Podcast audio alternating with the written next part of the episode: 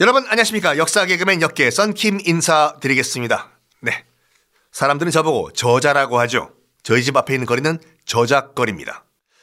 자, 지난 시간에 지금 그 이스라엘이 약간 미국을 협박했죠. 핵탄두를 조립한다는 비밀 정보를 누설하면서 미국 우리 지금 핵탄두 조립하고 있거든. 빨리 3차 대전 원하지 않으면 우리 이스라엘 빨리 도와주는 게 좋을 걸 했는데 시나리오가 다른 방향으로 흐르지 않습니까? 지금 미국과 소련이 짝짝꿍 손잡고 이 기회에 그냥 어? 이스라엘, 이집트 쌍으로 다 날려버리자. 그냥 그 핵폭탄으로. 어라? 원래 우리가 계획했던 시나리오대로 안 흘러가네?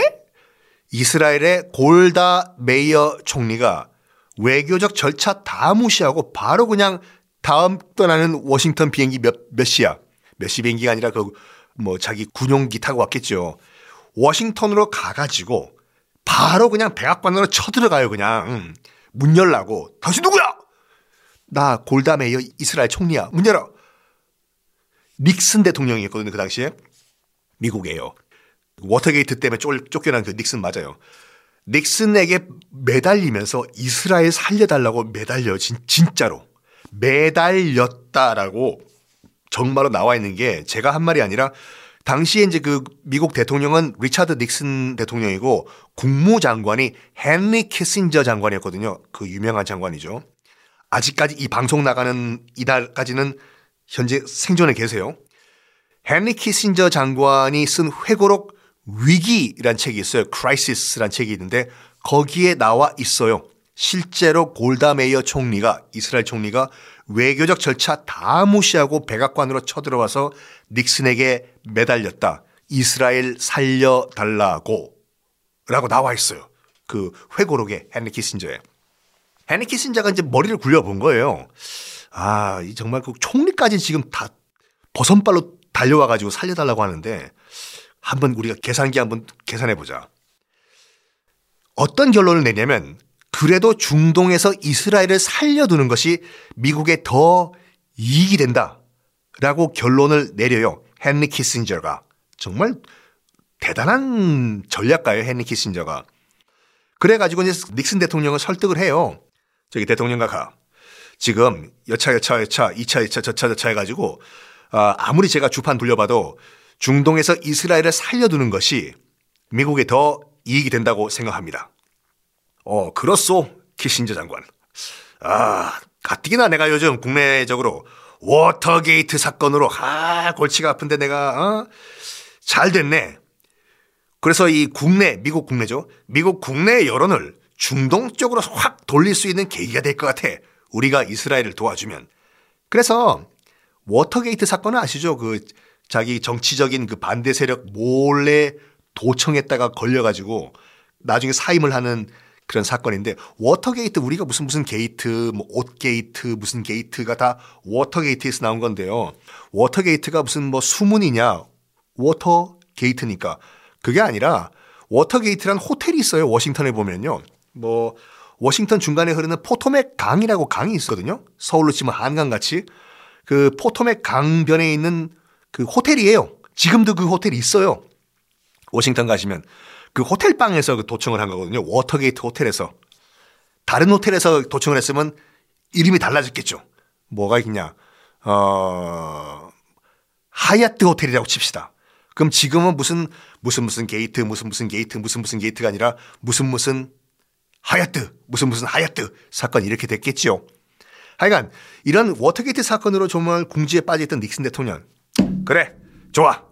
우리가 골치 아픈데 말이야. 국내 관심을 돌리기 위해서 우리 미국이 이스라엘을 적극 지원을 해줘야 될 것 같아. 좋아. 지원해주자. 이왕 지원해주는 거 확실하게 지원해주자. 이스라엘을. 어?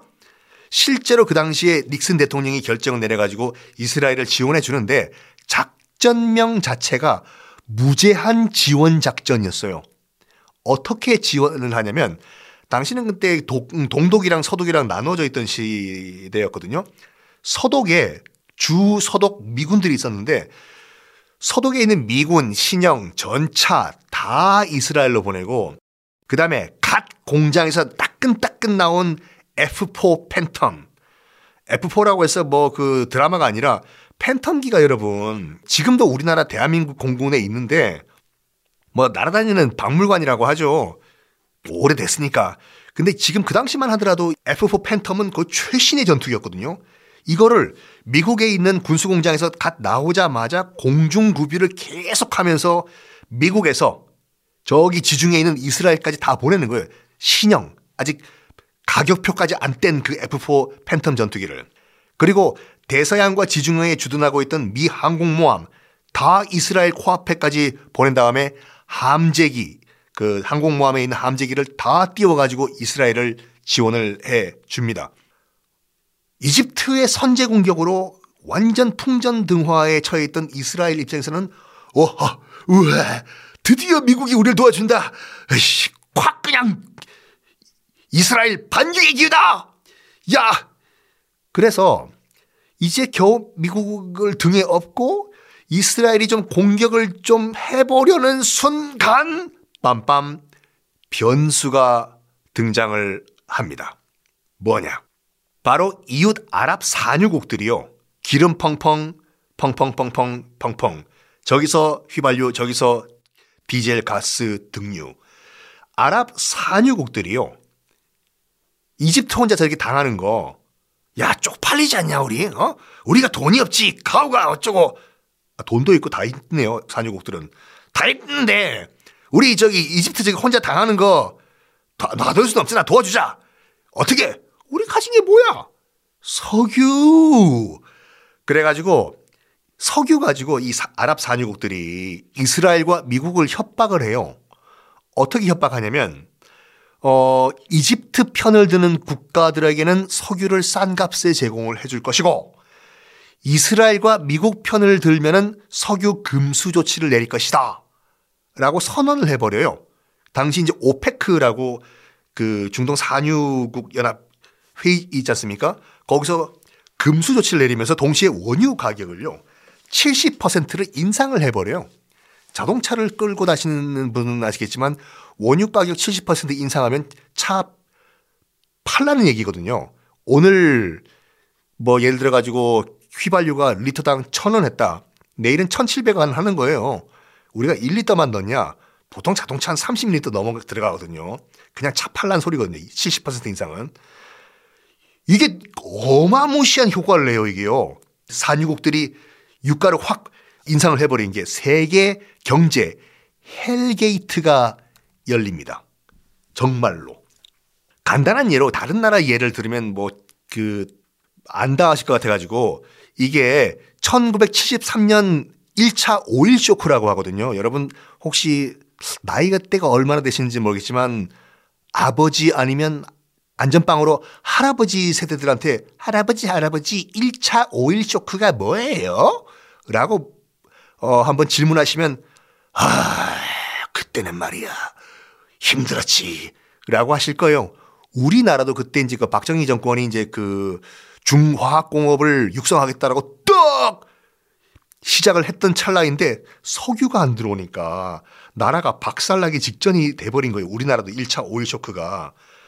어떤 일이 있었냐면요. 실제로 그 당시 이제 이스라엘이랑 이집트랑 아랍 국가들이 치고 받고 싸우면서 1차 오일 쇼크가 났을 때 우리나라 그 당시만 하더라도 아침 TV 방송 다 하던 때였거든요.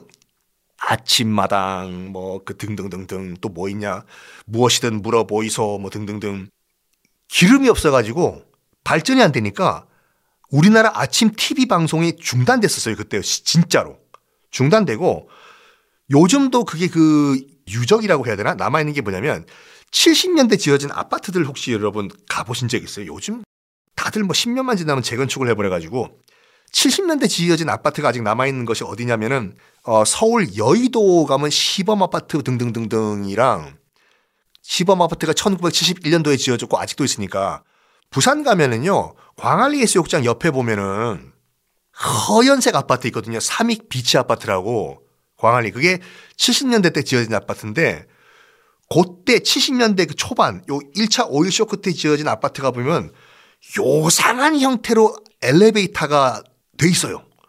어떻게 냐면 층층마다 엘리베이터가 있는 게 아니라 층과 층 사이에 엘리베이터가 있어요. 예를 들어서 8층과 7층 있으면 8층과 7층 사이에 엘리베이터가 딱 있어가지고 거기서 내리면은 8층은 반층 올라가고 7층은 반층 내려가고 왜냐? 기름값 아껴야 되거든. 이게 다 그 당시 1차 오일 쇼크의 유산들이에요. 그 정도로 전 세계적인 경제 hell gate가 열렸는데 이 hell gate 가운데서 이스라엘은 어떻게 대처했을까요? 다음 시간에 공개하겠습니다.